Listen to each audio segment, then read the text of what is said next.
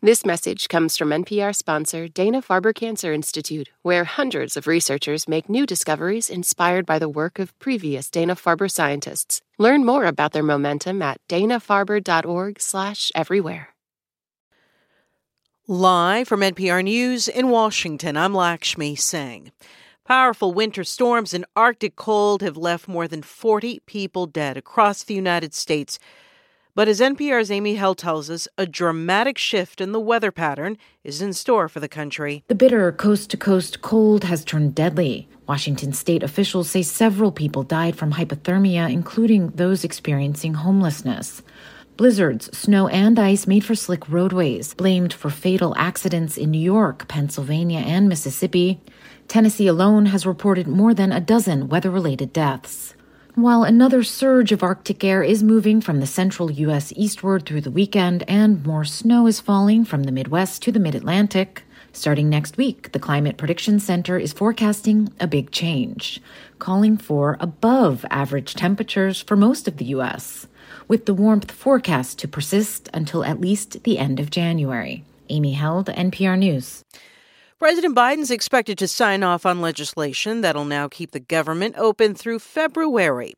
Yesterday, the U.S. House voted to advance the short term funding extension. It passed, but with Republican votes split nearly 50 50. NPR's Eric McDaniel reports on the pressure the new House Speaker faces from hardline Republican opponents to the stopgap measures. Speaker Mike Johnson, he's the leader of the House Republican caucus, obviously, and he's new on the job, right? He's about 90 days in, and he's relied on his sort of early days goodwill to set a bipartisan top line spending target, which was a big deal in negotiations with other congressional leaders, and keep the lights on with these short term bills. But both moves really kind of irked his anti compromise members. That's NPR's Eric McDaniel. Now to Israel's war with Hamas. Posts to social media claim that the Israeli military has exhumed bodies from a graveyard in Gaza.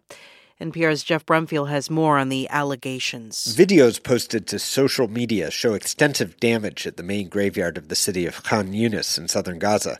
Bulldozer tracks are visible, as are broken gravestones and open graves. The Israeli military did not comment directly on the incident, but in a statement responding to the allegations, it says it does conduct operations to recover the bodies of hostages when it has, quote, critical intelligence about where they are.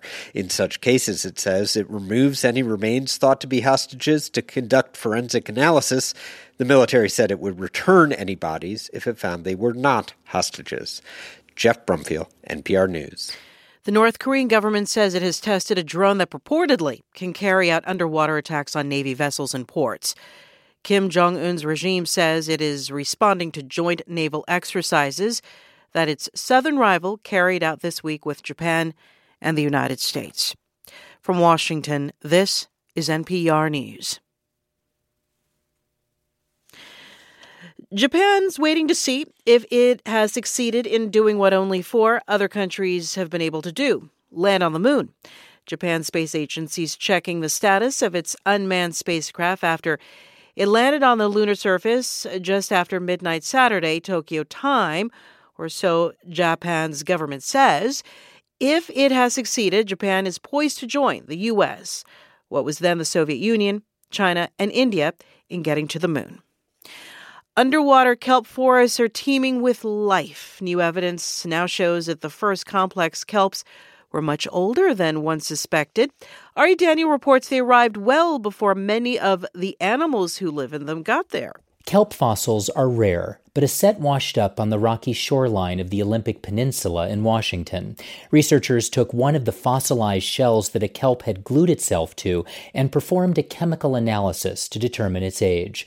The result 32 million years old. Cindy Looy is a paleobotanist at the University of California at Berkeley. Just to think that we now added a little tiny piece of the puzzle of when they started, that makes me very proud. The finding reveals that the foundation of this ecosystem was already in place millions of years later when kelp evolved and grew taller, allowing a thriving hub of biodiversity to slowly begin to materialize. For NPR News, I'm Ari Daniel. U.S. stocks are trading higher this hour. The Dow Jones Industrial Average is up 134 points. This is NPR.